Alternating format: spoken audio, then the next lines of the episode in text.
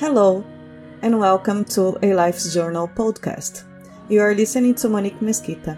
I'm a finance professional, personal trainer, fitness nutrition specialist, and a global citizen for 10 years. I'm passionate about life quality, which for me includes from exercise and the food that we eat to stress and mental health management. As well, I feel that I'm a natural explorer, which led me to several experiences with incredible life learnings. Uh, and I'm that friend, that the dining table, that will start and will deep dive on the philosophical conversations whenever I get a chance. So, this podcast is about that. Let's bring that table here and enjoy varied deep talks together. I hope that you feel a part of these conversations because, yes, you are part of it.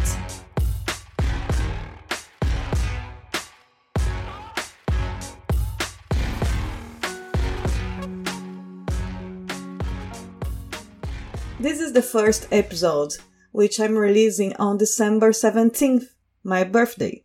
Yes, I'm now 35 years old.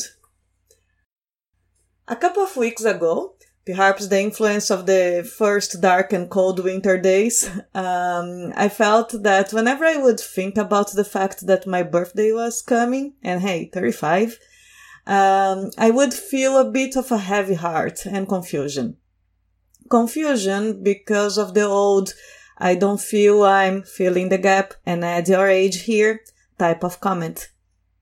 For me, this age is somewhere around my 28 and 30, which was a marking period in my life, the period I believe I learned and grew the most. But my point for today's talk is who decided what 35 years old actually feels like? Or 45 or 55? Because even my mother, whenever she completes another round around the sun, she makes the same comment. I think now she feels like she's in her early 50s. I wonder what's the difference between the late 50s and early 50s are as well. Um, yeah, but I believe that most of us make this comparison based on what we assumed and observed life as for those in adult life when we were younger, perhaps late childhood and first years in our teens era. In my case, in my late childhood, my parents were about the age that I am now, and so were their friends, those who I based my assumptions of age on. And wow, that's a very different life that we have in our 30s in comparison. Um, so everyone was married with kids and dealing with kids issues, dealing with mortgage of their cars, houses, and some going through divorces and so on and I'm nowhere near to this reality. Uh, I have built my chapter of a reality that they never shared either. So we can't relate. If we can't compare apples to apples, uh, then I probably shouldn't be saying I don't feel I'm filling the gap and add your age here type of comment, right? I'm 35. The past five years flew the fastest in my life. I had my biggest life lessons and growth in my early 30s when I decided to quit my corporate job in Hungary and leave the country when I was just two months to be able to apply to a visa for a permanent resident status, losing my rights for that in that moment to take a leap to make what was a dream to become reality and moved to Miami to start my own business in fitness. It died in one year. But the life lessons still follows me I moved back to Hungary, advanced in my corporate career, started and concluded important certifications, including my master's in financial management. I traveled to several new gorgeous places, met inspiring people, moved yet again to another country, and reached one of my biggest life goals, which was to find my country to set roots at, and so on and so on.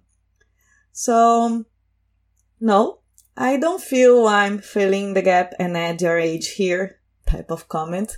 I do feel 35 years old. Um, I am so much wiser than I was at 28. I have experienced so much more of what life has to offer. I reached important milestones that I had set as goals to myself.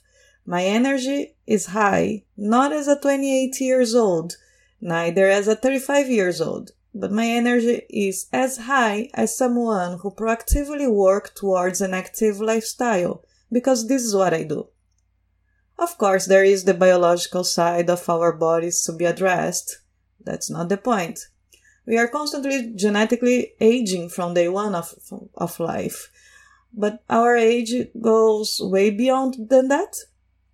It's rather more mental than anything. And a huge part of it is under our control based on how alive and energetic and healthy we feel, which is then again ensuring that we are doing more often the things we love, which is of no one else's business, having clear purpose in whatever we do, treat our body and mind with care.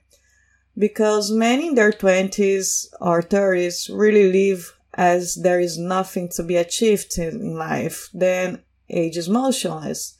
And others in their 50s and 60s or later are trying to make the best of each moment of their lives or succumbing to it. So it's very relative what age actually feels like. So I think we got it very wrong the way we compare how old we feel. And um, I'm feeling that by addressing it today, I'm naturally coming to a sense of gratitude and acceptance.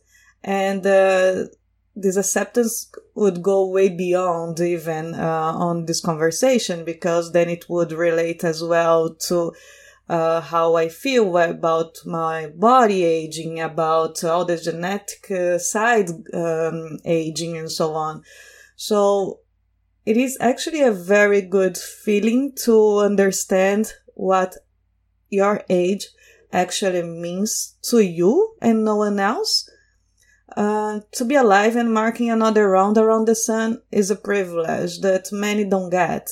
And to be marking another round around the sun with the realization of the incredible achievements done in the past few months is also something that many, many people also don't get to do. So, as I upload my first episode here, excuse me to go out to meet my friends and celebrate the arrival of my 35. Happy, a very happy birthday to me. You, how old are you today? And most important, do you feel it? What makes you feel it? Write me and let me know your thoughts on that. Thank you so much for tuning in on A Life Journal podcast and keep around for the next episode.